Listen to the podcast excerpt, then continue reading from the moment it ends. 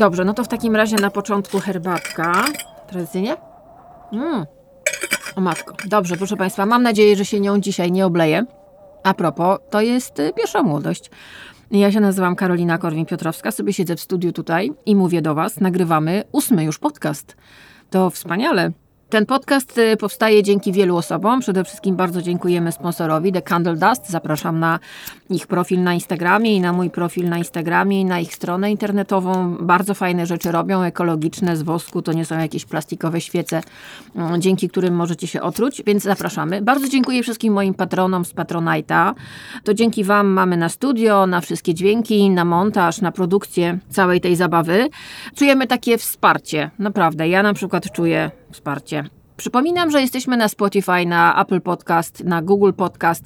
Zapraszam też ym, na mój kanał na YouTube. Proszę o subskrybowanie. Ta subskrypcja jest ważna. Fajnie też, żebyście zostawiali oceny. Na YouTube to są tak zwane łapki. Proszę o to, bo chodzi o algorytm. Chodzi o to, e, żebyśmy walczyli o jakąś tam obecność, widoczność, e, bo nie opłacam reklamy. Nie mam ochoty na razie wrzucać e, wielkim korporacjom pieniędzy do kieszonki. Zależy mi bardzo na Waszym wsparciu. No dobrze, zaczynamy, proszę Państwa. Dzisiaj będzie wietrznie, słyszycie ten wiatr bowiem wieje wiatr historii i chmura głupoty oraz kołtuństwa mm, wzniesie nas wszystkich prosto do piekła. Poczujemy się przez chwilę, jakbyśmy byli otoczeni przez wielką chmurę smogu. no właśnie. Zaczynamy. Zapraszam do Wersalu. Słyszycie tę wspaniałą muzykę? No to może jeszcze w takim razie posłuchajmy fragmentu zwiastunu e, serialu pod tytułem Maria Antonina, który obejrzałam i naprawdę jestem pod wrażeniem. Voila! Welcome to Versailles. There are no secrets here. Your job is to deliver the air. I think she's ready. I can prepare her. Proszę Państwa, to jest nowy serial całkiem. Mówię o nim specjalnie na początku, bowiem czasami tutaj mówię o celebrytach, a Maria Antonina jest chyba najsłynniejszą, była, przepraszam, z całym szacunkiem dla jej królewskiej mości, była chyba najsłynniejszą celebrytką swoich czasów. Kobieta, która do dziś fascynuje historyków, e, scenarzystów, artystów, była inspiracją dla Vivienne Westwood, dla Johna Galliana, Lagerfeld też się nią inspirował, powstawały filmy, seriale, przypomnę słynny film Sofii Coppoli, Maria Antonina z Kirsten Dunst, Madonna wcielała się też na scenie w Marię Antoninę, Maria Antonina fascynuje. Ta królowa, ta Austriaczka, która przyjechała do Francji prawie będąc dzieckiem, została wydana za mąż za późniejszego Ludwika XVI, urodziła mu w końcu jakieś dzieci. To nie było takie proste. Była słynna z tego, że wydawała dużo pieniędzy na stroje, na jedzenie i potem też na kochanków. No i niestety bidulka straciła głowę w sensie dosłownym. Jeśli ktoś nie doczytał, to niech sobie doczyta w internecie. Nie zmienia to faktu, że jej tragiczne życie mm, bardzo inspiruje, szczególnie dzisiaj. Mamy właśnie serial na Kanal Plus. Autorką scenariusza serialu jest Deborah Davis. Ona wcześniej napisała scenariusz do filmu Faworyta ze wspaniałą Oliwią Colman. Kto nie widział, niech zobaczy, bo naprawdę warto. I myślę, że to jest taki kolejny krok opowiadania her story. Nie historii, tylko her story, czyli historii pisanej ręką kobiet. Bowiem kobiet w historii jest zdumiewająco mało.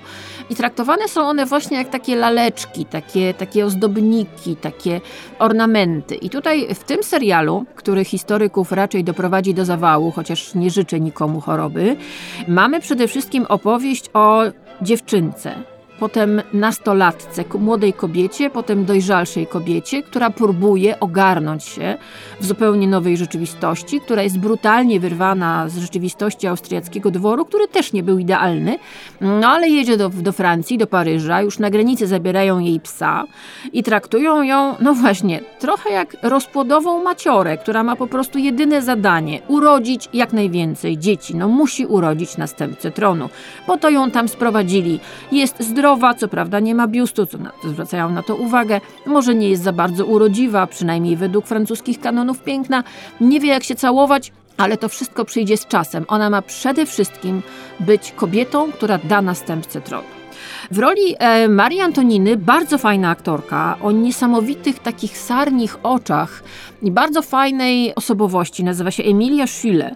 I ta dziewczyna bardzo dobrze wciela się w tą bardzo ważną także dla współczesnej popkultury postać, która, tak jak już mówiłam na początku, bardzo inspiruje. Więc mamy opowieść o tym, jak ona przyjeżdża i do, orientuje się bardzo szybko, że Miejsce, w którym się znalazła, to jest tak naprawdę złota klatka. Wersal tamtych czasów to było mm, miejsce zamieszkania całej masy różnych mniejszych lub większych nieudaczników, którzy spędzali swój czas głównie y, na, na myśleniu o tym, jak przypodobać się królowi, e, jak e, przypodobać się komuś, kto jest bliżej króla, kto jest u władzy, kto jest decyzyjny, jak dostać kolejny tytuł szlachecki, jak zarobić jakieś pieniądze, jak w ogóle przeżyć.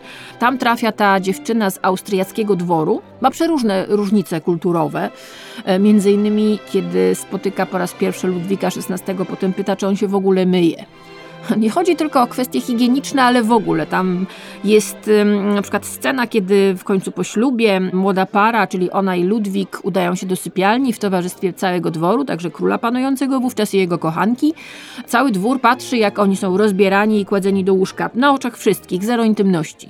Tak to wtedy było. Pamiętajmy, że byli ludzie, byli specjalni, że tak powiem, urzędnicy dworscy, którzy byli odpowiedzialni za to, żeby podawać królowi nocnik i ten nocnik po wykonaniu czynności defekacyjnej zabierać. Król tak naprawdę nie miał intymności. Jego życie prywatne było życiem publicznym. Wszyscy wiedzieli, z kim śpi, z kim się bawi i co robi tak naprawdę. Więc tutaj e, no, nasza Maria Antonina trafia na dwór dość specyficzny. To jest opowieść o wielowymiarowej postaci, która w tym serialu jest na granicy histerii, która sobie z trudem w ogóle daje radę ze wszystkim.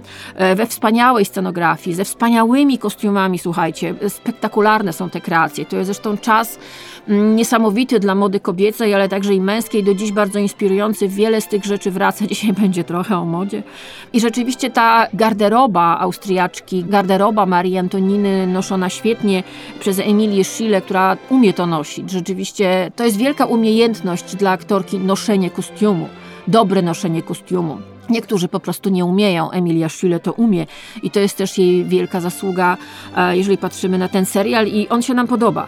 Do tego jeszcze, słuchajcie, to było kręcone w Wersalu, to było kręcone w większości autentycznych wnętrz. To się czuje, to się widzi, ten oddech historii. A do tego jeszcze mamy polski akcent, proszę Państwa. Filip Tłokiński mm, zagrał jednego z dworzan króla Ludwika XVI. Także proszę Państwa, zapraszam serdecznie. To jest fajna sprawa, nie tylko dla fanów seriali kostiumowych, ale także dla tych, którzy lubią opowiadanie historii głosem kobiet. To jest herstoria, a nie historia. I to jest też bardzo ważna część tego serialu. What is this place? Is this my life now? Trapped where I can trust no one, not even you. You, Monsieur, what have I done wrong? Speak! Speak to me! I am your wife! When are you going to be my husband? No a teraz będzie ostrzej, proszę Państwa. I don't really like people that much. No, I really don't either. I try to avoid them. Me too. Proszę Państwa, trafiła do mnie książka. Książka e, nosi tytuł Patoposłuszeństwo. Jak szkoła, rodzina, państwo uczą nas bezradności i co z tym e, zrobić. Autorem książki jest Mikołaj Marcela. Ja tę książkę połknęłam i pomyślałam sobie, że bardzo żałuję, że ona nie powstała w czasach, kiedy ja chodziłam do szkoły i byłam totalnie znerwicowanym, zniszczonym dzieckiem przez patonauczycieli w patoszkole, przez patoedukację. Ja nie wiedziałam, że wtedy istnieje przedrostek pato, bo myślę, że bym go używała bardzo często.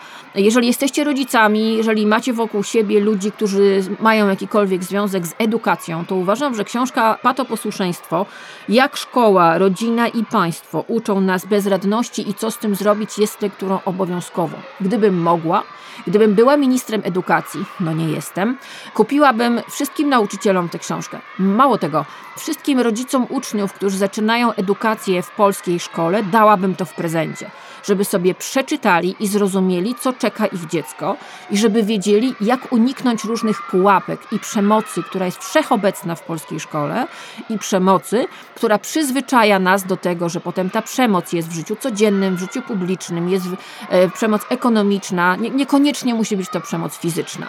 My jesteśmy nauczeni patoposłuszeństwa w patoszkole i uczymy się, jesteśmy zarażeni przemocą. Chcecie może jakiś przykład? No proszę bardzo. Strona 48. Otwieram sobie, słuchajcie, sobie normalnie porobiłam tutaj zakładki. Uwaga. Mikołaj Marcela, patoposłuszeństwo, jak szkoła, rodzina i państwo uczą nas bezradności i co z tym zrobić. Patroni na Patronajcie będą mieli oczywiście, jak zwykle, link do tej książki. Uwaga. Kiedy dzieci w szkole uczą się cicho siedzieć i dokładnie wykonywać to, co im zadano, tak naprawdę stają się ofiarami przemocy. Przymus szkolny sprawia, że nauczyciel lub nauczycielka z niczego nie musi się tłumaczyć. Ten, kto używa przemocy, w tym wypadku przymusu, po prostu komunikuje, co ma zostać wykonane. Ofiara przemocy słucha i wykonuje polecenie w ciszy. Przemoc pozwala więc na wywieranie przewidywalnego wpływu na zachowanie człowieka, z którym nie musimy się komunikować, by zrozumieć jego motywację lub sposób widzenia świata, jeśli tego nie chcemy. I na tym też zasadza się posłuszeństwo. Dobre? Znajome? Pamiętacie szkołę? Albo macie może dzieci w szkole? No to proszę bardzo. Dalej, strona 49. Uwaga, jakąś muzyczkę daj młody, wiesz, szkolną. Termin posłuszeństwo, zarówno w starożytnej Grecji i Rzymie, jak i w języku polskim, wywodzi się od czasownika słuchać. Posłuszny to ten, który posłuchał. Jest więc ten, kto mówi, kto wyznacza prawa i kto oznajmia, co jest właściwe. Jest też ten, kto słucha, kto przyjmuje to do wiadomości i kieruje się w życiu otrzymanym przekazem. Człowiek posłuszny traktuje to, co ktoś do niego mówi, jak swoją własność. Poddaje się słowu innego człowieka, czy Boga lub Pana, jak w tradycji religijnej. To jest książka, której czytanie zostawia Was oniemiałym. Mówię o książce Patoposłuszeństwo. To jest książka, która naprawdę o Jezu, na przykład strona 162 o niewidocznej przemocy w szkole, to jest naprawdę, w ogóle przemoc jest leitmotivem tej książki, ale ten fragment mrozi krew w żyłach. Uwaga. Najbardziej przemienną w skutki formą przemocy systemowej jest jednak obietnica, jaką nam ona składa. Obietnica równego traktowania wszystkich uczniów i uczennic. Pamiętacie to, nie? I ten taki dreszczyk po kręgosłupie. Oj, niedobrze. Idziemy dalej. Problem w tym, że nie można przykładać tej samej miary do wszystkich. No właśnie. Wpajanie dzieciom z biednych rodzin, że wszyscy są równi, a ocenie, klasyfikacji i selekcji podlegają w szkole tylko zdolność i inteligencja każdego z nich, prowadzi jedynie do wyuczenia bezradności. Gorzej przygotowane na starcie i ubogie dzieci wzrastają w przekonaniu, że ich porażki wynikają z poziomu inteligencji. W rzeczywistości jednak zdolne dzieci to po prostu te, których rodzice mogli sobie pozwolić na luksus poświęcenia im większej ilości czasu oraz wspierania ich rozwoju. Z jednej strony przez wyższy kapitał intelektualny, kiedy dzieci korzystają z wykształcenia rodziców i wielu rzeczy uczą się przy okazji w trakcie spędzania czasu z rodziną, z drugiej strony w ramach zajęć dodatkowych. Osoby o wyższym statusie i kapitale są w stanie zapewnić swoim dzieciom lepszy start, który przekłada się następnie na sukcesy szkolne oraz większą szansę dostania się na najlepsze studia i otrzymanie wysoko płatnej pracy. Pod tym względem szkoła nie jest niczym innym jak reprodukcją dotychczasowego układu drabiny społecznej i zachowywania status quo. Co się otworzy tę książkę, to naprawdę są hity i na koniec ostatni cytat, strona 277 o Korczaku. O Januszu Korczaku, którego znał mój dziadek przed wojną i dzięki mojemu dziadkowi Janusz Korczak miał audycję w radiu. No i teraz poczytajcie sobie. To jest końcówka. Książka Pato Posłuszeństwa. Rodzice kupcie to. Jeśli nie, ona tak przeleciała przez media, dlatego daję jej tyle czasu, bo naprawdę to jest dziwne, że jakoś media specjalnie o niej nie mówiły. Posłuchajcie. Młody, dajesz jakąś muzyczkę teraz tutaj. Taką wiesz. Na podobnej zasadzie niekwestionowanym mistrzem pod wieloma względami wyprzedzającym swój czas i stwarzającym dla nas warunki, byśmy dowiedzieli się czego chcemy, był Janusz Korczak. Wychowawca, pedagog, lekarz, działacz społeczny i pisarz, który był zarazem prekursorem praw dziecka i autentycznym opiekunem młodych ludzi. Twórca domu sierot i naszego domu, którym przyświecała filozofia dziecka jako gospodarza, pracownika i kierownika. Współautor prasowego fenomenu na skalę światową, czyli małego przeglądu, gazetki redagowanej i pisanej przez dzieci, wyglądającej jak prawdziwa gazeta, pozbawionej moralizatorstwa i paternalistycznego tonu typowego dla publikacji kierowanych do dzieci. Człowiek, który myślał o sierocińcach jako o dziecięcych republikach, zapewniających najmłodszym schronienie, pożywienie, opiekę medyczną. Janusz Korczak robił to, co nawet dziś wydaje się nie do wykonania. Tak właśnie działa mistrz. Proszę Państwa, po prostu, po to posłuszeństwo Mikołaja Marcela, jesteście rodzicami, no to bardzo Was proszę, przeczytajcie to. Ochrońcie swoje dzieci przed głupotą, kołtuństwem i przemocą.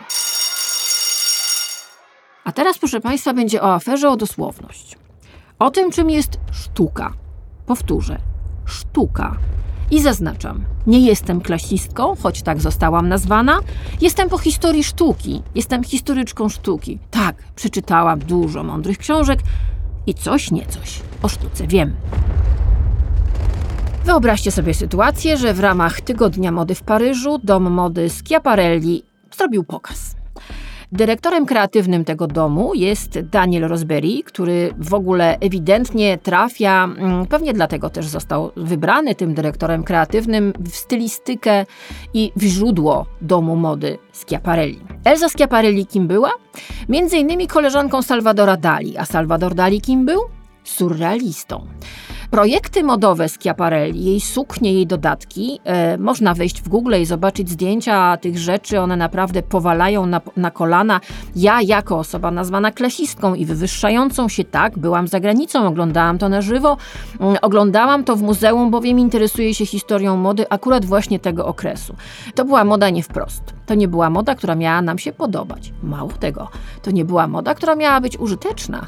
Ona miała przede wszystkim wzbudzać emocje i miała mieć jakiś ukryty przekaz, który był bardzo zindywidualizowany, bo tutaj nikt nikomu nic nie narzucał.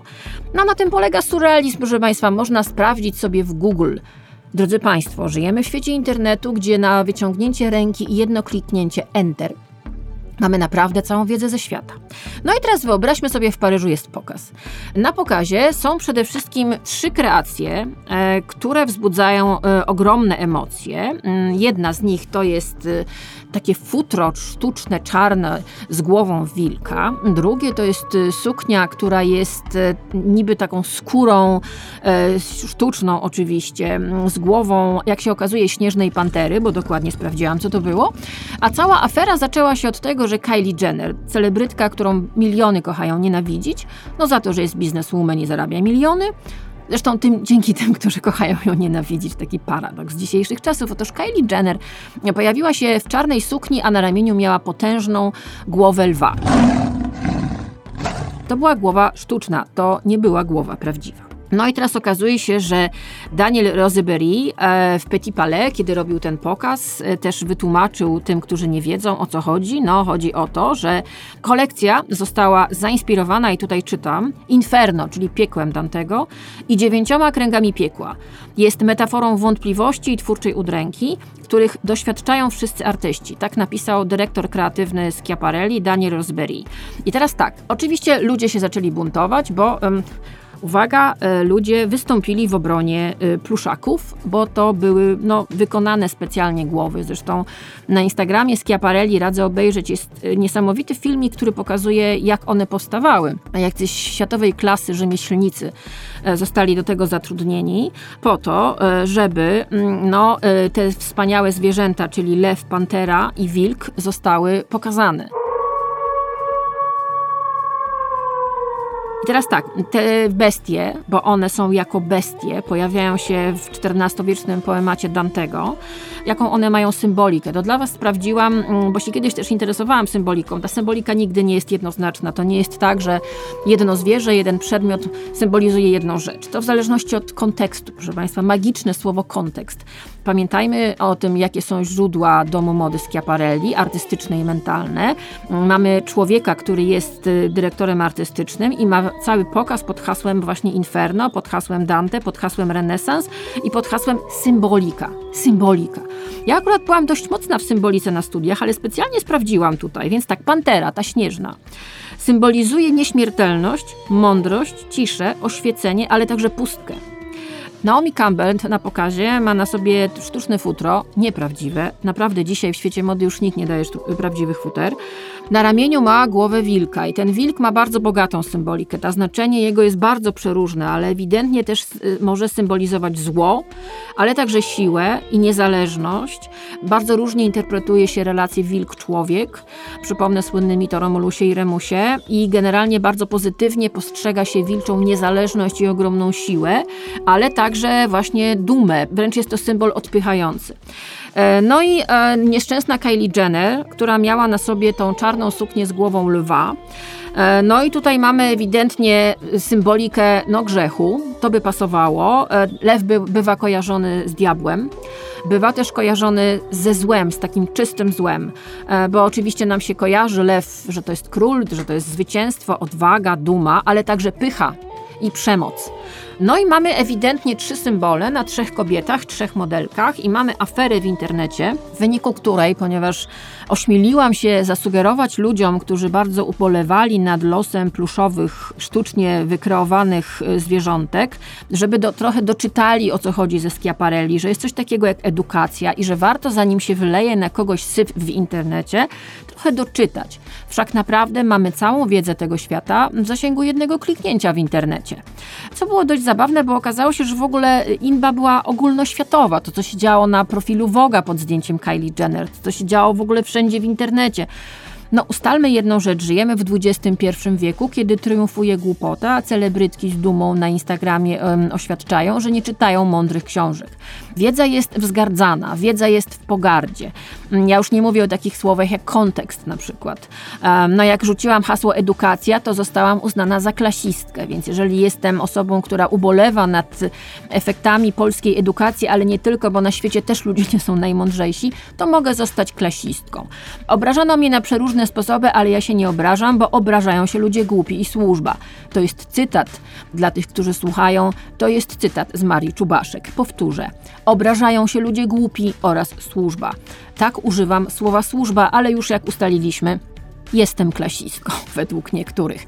E, Mało tego, wytykano mi moje zaangażowanie w kampanii otwartych klatek, która, uwaga, naprawdę walczy z tym, żeby nie hodować zwierząt na futra.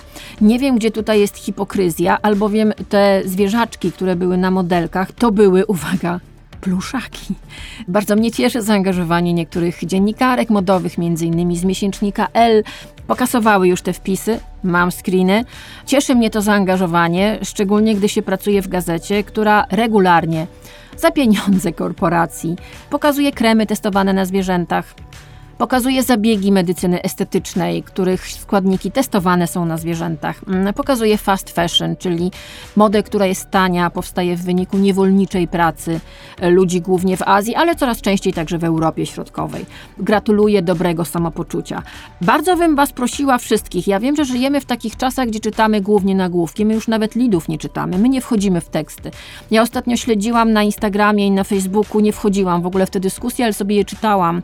Różne dyskusje totalne, gdzie ludzie prawie bili się w internecie, na szczęście, wirtualnie po twarzach i kopali po tyłkach i po przyrodzeniach, dlatego że inba dotyczyła wyjętego z kontekstu jednego zdania z wypowiedzi jakiegoś pana albo jakiejś pani. Ja wiem, że my durniejemy w stopniu niewiarygodnym. Ale tak mi się wydaje, jestem osobą, która kilka razy rzeczywiście się poślizgnęła, bo wzięła udział w czymś, ośmiała na przykład coś, bo nie sprawdziłam kontekstu. Zanim napiszesz komentarz, zanim zwyzywasz kogoś, zanim zwyzywasz biedny dom mody Schiaparelli, sprawdź sobie kontekst, sprawdź sobie hasło surrealizm, sprawdź sobie na przykład hasło symbolika, usiądź, pomyśl, napij się herbatki, tak jak ja teraz. O, herbatka. Mmm, dużo soku malinowego wlałam. Ale klasistom pewnie wolno. No, przede wszystkim zastanów się. Ja rozumiem, że internet ma swoje wymagania i czasami jest idiotyczny, ale wiecie co? Ja będę jednak zwolennikiem edukacji. Ja będę i pozostanę do końca dni moich zwolennikiem czytania mądrych książek. Ja jestem i będę zwolenniczką poszerzania horyzontów i wsadzania rzeczy w kontekst. I bardzo się cieszę, że obrońcy zwierząt stanęli tak masowo w obronie pluszaków. I mam nadzieję, że podpisali przy okazji petycję otwartych klatek o zakaz hodowli zwierząt na futra, którą też załączam dla moich patronów i będę ją załączała do końca świata i jeden dzień dłużej, żebyście kurczę zrozumieli. No i proszę Państwa, żeby nie było tak wesoło, dalej będziemy walczyć z kołtuństwem. W kinach, proszę Państwa, mamy film pod tytułem Niebezpieczni dżentelmeni. Kto nie widział ten trąba, niech idzie, po prostu warto, warto. Ja jestem turbofanką, przede wszystkim wiecie dlaczego? Bo ja pochodzę z takiego domu, w którym mama i tata umieli czytać, literki składali całkiem nieźle, było dużo książek i moja mama dała mi bardzo wcześnie, ja miałam chyba wtedy jakieś 13 lat, do czytania Boja Żeleńskiego. I pamiętam, ja zwariowałam. Dla mnie Boj Żeleński był jednym z bohaterów mojego licealnego życia. Bohaterowie filmu Niebezpieczni dżentelmeni jeden po drugim wpadali mi do głowy i już tam zostali. Najsilniej siedział Boj Żeleński, bo Boj Żeleński, uwaga, z czym walczył? Z głupotą i z brakiem edukacji. I przede wszystkim był człowiekiem wielkiego serca i ogromnych emocji, wielkiego zaangażowania. Uwielbiał bawić się ironią, sarkazmem, anegdotą. Bywał złośliwy, kpiący i niepoprawny. Dokładnie taki, jak po prostu ja bym chciała taka być. No i proszę Państwa, e, w związku z tym filmem stanęłam sobie przed moim regałem i słuchajcie, znalazłam wydanie, który to jest rok? 78, Boże. A nie, to jest drugie wydanie, czyli to jest wydanie z 1984, taki jest dźwięk. Tak, tak brzmi w radioksiążkę, proszę Państwa. Kosztowała ta książka wtedy 250 zł. To są felietony Boja reflektorem w mrok, proszę Państwa. Co interesowało Boja? Kilka rzeczy. Przede wszystkim regulacja przyrostu naturalnego i stosunek do przerywania ciąży. Proszę Państwa, ro- strona 275. Strasznie małe są tu literki, ale mam okulary. O, dobrze. Mamy tutaj taki fragment, to jest strona 275 na 276. Fragmencik, uwaga, młody, daj jakąś y, muzyczkę do, pod to, żeby naprawdę było y, kompatybilnie, że tak powiem. Kolejne mądre słowo. To też od dawna zaczęto zwracać uwagę na katastrofalne skutki nieograniczonego płodzenia w domu ubogich ludzi, zwłaszcza w mieście. Ta nadmiernie liczna rodzina stwarza nędzę, brud, ciasnotę, ciemnotę, bezwstyd, bo wszystko gniecie się razem, co wiedzie prostą drogą do jakże częstego w tych warunkach kazirodztwa. Zdziczenie moralne, nienawiść, rozpacz, niemożność myślenia o poprawie doli, bo połogi, chrzciny, choroby i śmierci zjadają wszystko. Tak pisał Boj, proszę Państwa. Piekło kobiet, felieton, błogosławieństwo Boże. Jakież to piękne, prawda? Idziemy dalej. Dom staje się piekłem. Żona w 30 roku życia schorowaną starą kobietą, odpychającą fizycznie. Mąż ogłuszony piskiem bachorów, widzący żonę albo w ciąży, albo karmiącą, albo i jedno i drugie razem ucieka z domu do szynku, gdzie pijaństwem pogłębia jeszcze nędzę rodziny. O potrzebach kulturalnych nie może być mowy. Wytwarza się stan beznadziejności i zniechęcenia, podatny dla wszelkich złych podszeptów. Tak przedstawia się w rzeczywistości to nieograniczone błogosławieństwo Boże, któremu przeciwdziałanie uważa wielu jeszcze za rozbijanie rodziny. Tymczasem nie ma gorszego wroga rodziny niż nadmierna płodność. Tak pisał Tadeusz Bojżeleński w felietonach pod tytułem Reflektorem w mrok, które mam teraz w ręku. No przede wszystkim też, jeżeli oglądaliście Niebezpiecznych Dżentelmenów, tam jest taki moment, kiedy Tadeusz Bojżeleński, czyli Tomasz Kot, staje na scenie i wygłasza monolog. Ten monolog złożony jest z trzech tekstów Boja. Między innymi o klerze, o tym, jaki wpływ na nasze życie ma Kościół katolicki, mm, no i o tym, że nie mamy regulacji urodzin. Proszę Państwa, z wielką radością polecam Wam. Patroni będą mieli link do tej książki. Nie wiem, i kiedy było ostatnie wydanie w ogóle felietonów Boja. Mam, obawiam się, że bardzo dawno. On jest bardzo niepoprawny politycznie w dzisiejszych czasach. Myślę, że dzisiaj siedziałby w więzieniu, bo ani lewica, ani prawica by go nie pokochała. Jeżeli miałby konto na Instagramie, pewnie byłoby non-stop banowane, bo ani jedni, ani drudzy nie lubiliby go za bardzo. Gdyby był na Twitterze, byłby naczelnym hejterem, a może tak jak ja, matką chrzestną hejtu. Zdecydowanie polecam Państwu Tadeusz Bojżoleński Reflektorem w mrok. Moi patroni z Patronite'a dostaną w, w newsletterze link do tej książki. No dobrze, w takim razie I think I'm falling in love with you and I don't quite like it. To, czego słuchaliście, to był Cary Grant i Joan Fontaine z 1941 roku. A propos miłości, można zakochać się w tym chili, o którym chcę teraz Państwu opowiedzieć, albowiem przepis na kapustę, tudzież na y, ciasto, które zawsze wychodzi, odbił się szerokim echem. Dostałam całą masę wyznań miłosnych, głównie dotyczących tego, że ludzie zrobili y, ciasto, które wychodzi zawsze. No właśnie. No i teraz będzie o chili, które jest idealne na tę pogodę, która jest za oknem, a ta pogoda inspiruje do bardzo wielu rzeczy, ale na pewno nie do tego, żeby funkcjonować normalnie. No i teraz tak, co potrzeba? E, mówię z głowy, bo sobie nie zapisałam, bo mi się tutaj właśnie chyba komputer skiepścił. No cóż, damy radę. Oliwa, cebula, czosnek, jakieś dwie papryki, jak tam w lodówce tam coś się wala. Jak macie jakieś pomidorki z lodówki, brać. Pomidory w puszce, takie najlepiej taka, taka papaja, takie, takie ciapcia, ale też może być koncentrat, naprawdę nie bądźmy tutaj jacyś drobiazgowi. Fasola czarna, fasola czerwona, może być biała. Ja daję ciecierzycę albo yy, soczewicę z puszki. Tak, z puszki, nie gotuję, nie mam czasu, zajęta jestem, zarobiona. A no i do tego quinoa, albo ryż, to zależy co kto lubi. Może być też makaron, ja słyszałam różne wersje. I teraz tak, na rozgrzaną oliwę, cebulka pokrojona, tak lubicie, tak? Ona się tam pyrpa, pyrpa, tak, dwie minutki. Kiedy ona już jest miękka, pokrojona papryka. Pyrpa się pyrpa, tak ja wiem, z 10 minut. Ja lubię, żeby ona była miękka, ale nie do końca, zresztą ona potem będzie dojrzewała, dogotowywała się z tą fasolą. Otwieramy puszkę pomidorów, ciach po prostu w tę paprykę, mieszamy sól, pieprz, czosnek. Przyprawy jeszcze nie, zaczekajmy. Odsączamy fasolę, soczewicę, co tam kto lubi. I jak te pomidory już tak się po, popyrpają z tą papryką i z tą cebulką, tak ja wiem, z 10 minut, nie za dużo, wrzucamy te fasole, tak fru do gara. Mieszamy, mieszamy, mieszamy. Jeżeli jest problem, że ona jest za gęsta, to dolewamy trochę wody. A co? No woda też zdrowa z kranu, proszę bardzo.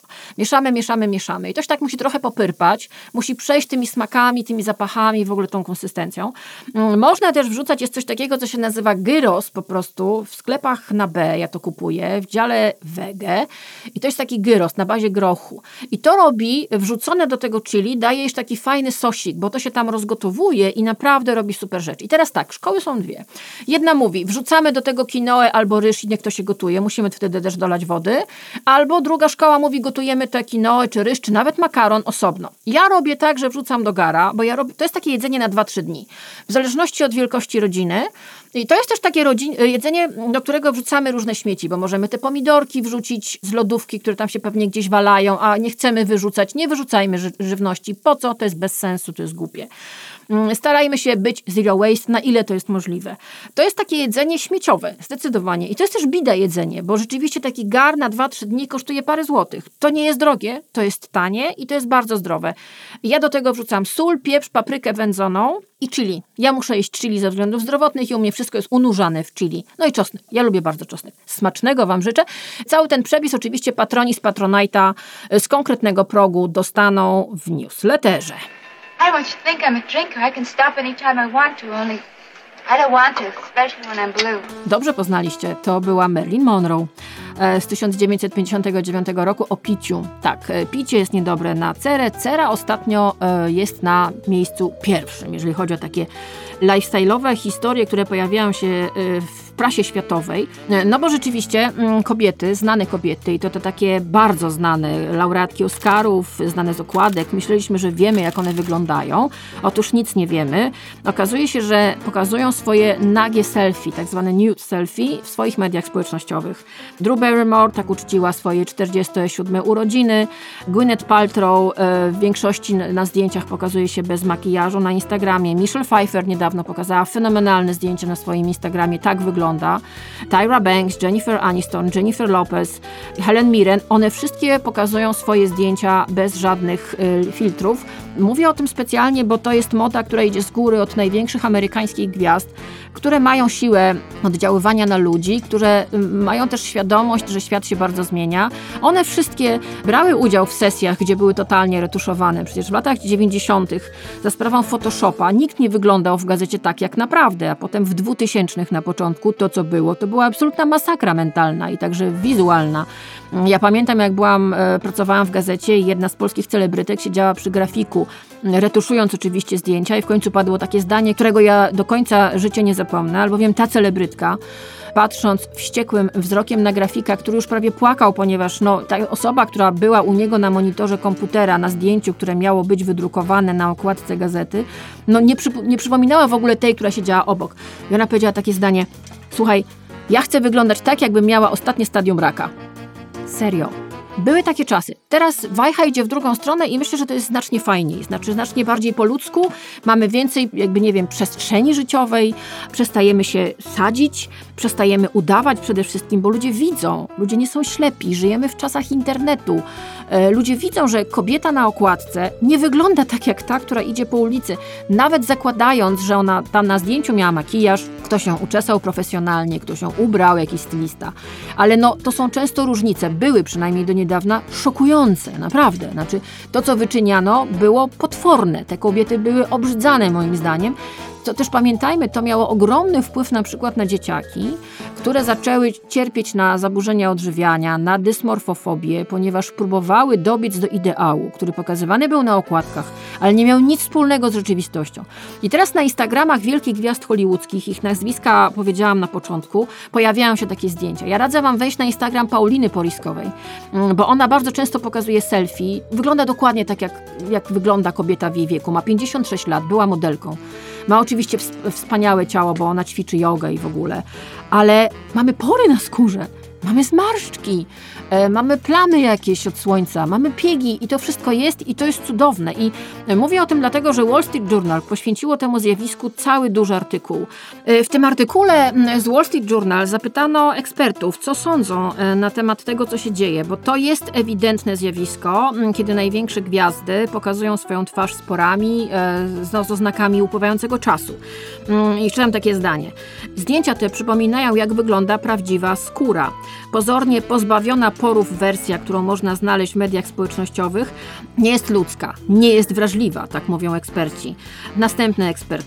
Ten obraz doskonałości, który widzimy na celebrytach, jest wadliwy. No, wadliwy to nie wiem, czy to jest dobre słowo, to jest szkodliwe. Pamiętajmy o tym, bo oni tak nie wyglądają i pamiętajmy o tym, że są ludzie, którzy patrząc na ich zdjęcia, myślą, że to jest ideał piękna, do którego trzeba dążyć, czyli na przykład w wieku 40 lat mieć czoło jak stolnica, gładkie. No raczej to się nie zdarza. No i okazuje się, że są firmy, które coraz częściej w ogóle pokazują w swoich kampaniach reklamowych kobiety niewyretuszowane. Nie będę mówiła tutaj nazw, żeby nikt mi nie powiedział, że reklamuje, ale są takie firmy i pewnie je widzicie, jest tego coraz więcej. No i teraz tak, jeden z ekspertów y, w artykule Wall Street Journal mówi tak. Myślę, że ludzie chcą, żeby było inaczej, ale patrzą też na siebie i znajdują rzeczy, które chcą naprawić, zmienić albo ulepszyć. Potem jest pytanie o Poriskową. Mówię, e, bardzo Was zachęcam do odwiedzenia jej Instagramu Paulina Poriskowa. Na, naprawdę tam są fajne zdjęcia i tam jest takie podejście do upływu czasu, które mi się strasznie podoba. Mm, No i eksperci jednym głosem w Wall Street Journal mówią, że bardzo to doceniają, bo rzeczywiście kobiety mogą brać z niej przykład. No i teraz proszę Państwa, to może posłuchajmy sobie Joan Crawford i Jeff Chandler. How do you like your coffee? Alone. Strong coffee. A to tylko dlatego, że teraz na sam koniec pierwszej młodości będzie zdecydowanie o kobiecie, która e, jest permanentnie młoda, zawsze była młoda i będzie zawsze młoda. Nazywa się Izakuna i niedługo w kinach będzie film z nią. Film nosi tytuł Masz ci los. Ja go widziałam i płakałam ze śmiechu, a to fragment zwiastunu. Wybiłbyś łopatę w grób tatusia, ale powiedz nie tak szczerze, wbiłbyś? Nie wykopiemy, to inni wykopią. Bo to chodzi o to, żeby bez tego sanepidu, bez tego całego pieprzenia. Proszę Państwa, Izakuna wystąpiła na okładce Wysokich Obcasów Ekstra. Jest kobietą niewyretuszowaną na tej okładce, a jest kobietą w moim wieku. Ja Iskę uwielbiam, ona o tym wie i po prostu jest wspaniała. I do tego jest, proszę Państwa, tutaj przekładam, żebyście widzieli, no ja mam papier. O, tak, tak brzmi papier w radiu. O, proszę bardzo. Izabela Kuna. Praca daje mi napęd, świadomość siebie daje mi przyjemność, terapia, na którą chodzę, daje mi spokój. Więc mamy e, wywiad z kobietą ewidentnie wyzwoloną, ewidentnie normalną, ewidentnie zwariowaną, zadowoloną z życia i która ma swoje lata 52. I tutaj taki cytat. 52 lata niedługo kończę, po co mi słońce? Wystawiam dupę w morza stronę, a tam nadzieje nieskończone. Chwytam swe usta w powietrza łanach i czuję, żem wybrana. Do przepełnionych miodem sieci drżyjcie poeci, nadmorska bryza myśli plącze, chłoszcze me stare końce. 52-letnia Iza Kuna, fantastyczna sesja. Iska, która ćwiczy, która dba o siebie, która pokazuje siebie bez retuszu. Mamy tutaj zdjęcie mm, bardzo fajne na stronie 27, gdzie ona stoi półnaga, odwrócona do nas twarzą i to jest po prostu taka kobieta, jaką my byśmy chciały być, być trochę. Mm, Marta Wojtal zrobiła te zdjęcia. Wspaniała jest ta okładka. Oczywiście niektórzy się oburzyli. Boże, nago siedzi na okładce, a nie ma 18 lat i nie jest modelką Playboya. Szanowni Państwo, te czasy już minęły. E, Jak chcemy, to się możemy rozebrać. Tydzień temu mówiłam o tym, że kobieta ma prawo do swoich emocji i niech je wreszcie pokazuje, bo przez całe dekady, przez wieki mroczne była prawa do emocji pozbawiona i ma też prawo pokazać swoje ciało, tak jak Iza Kuna na okładce Wysokich Obcasów. Świetne są te zdjęcia, naprawdę sama sobie chyba takie zrobię, a tak w ogóle to ona jest ubrana na tym zdjęciu, gdzie ona siedzi niby goła. Ona ma majtki, więc jest w majtkach. Dzisiaj było trochę o kołtunach, było trochę o głupocie, było trochę o niewiedzy i było trochę o edukacji. Taki trochę miszmasz fajny się nam zrobił i tak będzie co tydzień, proszę Państwa, w pierwszej młodości. To była pierwsza młodość. Bardzo dziękuję wszystkim patronom. Zapraszam na Patronite. E, nawet niewielka kwota bardzo mi pomaga robić ten podcast, y, kupować sobie dostępy do różnych gazet, żeby mieć dla Was informacje, wynajmować studio i e, robić to tak, e, że potem mi piszecie, że uwielbiacie tego słuchać. Wiem, że słuchacie to w biegu, w drodze, na spacerze albo w domu. Siedzicie i po prostu słuchacie. O to mi chodziło. Chciałam być z Wami co tydzień tutaj, co piątek o godzinie 18, żebyście się poczuli razem tutaj ze mną, jakbyście siedzieli w tym studiu. Mam nadzieję, że udało mi się to osiągnąć. To jest też trochę moje nowe życie. Bardzo się z niego cieszę. Piszecie do mnie, że słychać to w głosie. Cieszę się, też to słyszę. Lubię swoje, moje nowe życie. Ono jest ryzykowne, jest zwariowane. Ale patrzę na Iskę Kunę na okładce Wysokich Obcasów Ekstra i myślę sobie, jeżeli takie kobiety są w przestrzeni publicznej i robią rzeczy tak fajne i inspirujące, to ja też dorzucę może taką jakąś małą cegiełkę. Ja też po prostu wszystko zmieniam i też mam w dupie, co inni pomyślą i mogą mnie nazywać klasistką i wywyższającą się intelektualistką, bo to świadczy o nich, a nie o mnie. Jeszcze raz, y, to była pierwsza młodość, którą przygotowała i prowadziła Karolina Korwin-Piotrowska. Naszym sponsorem jest firma The Candle Dust. E, Zapraszam na mojego Instagrama i na ich Instagrama, The Candle Dust. Oni robią piękne, ekologiczne, delikatnie pachnące świece. Tak, delikatnie pachnące, bo są naturalne, bo są z wosku. To nie jest chemia, którą wdychając będziecie się truć Wy będziecie się truć, wasze dzieci się będą truć, wasza rodzina się będzie truła, wasze ro- rośliny się będą truły. Nie.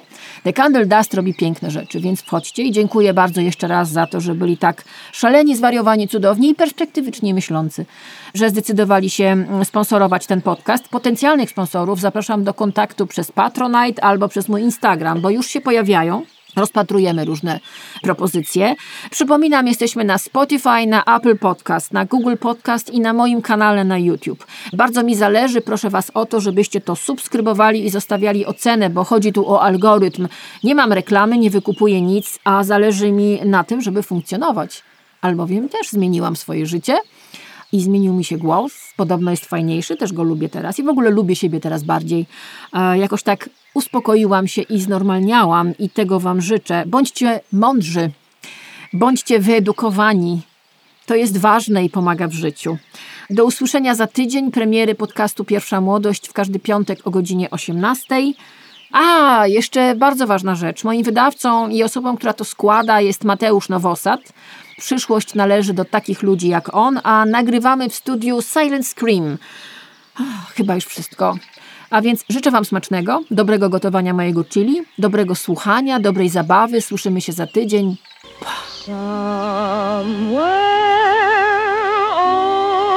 over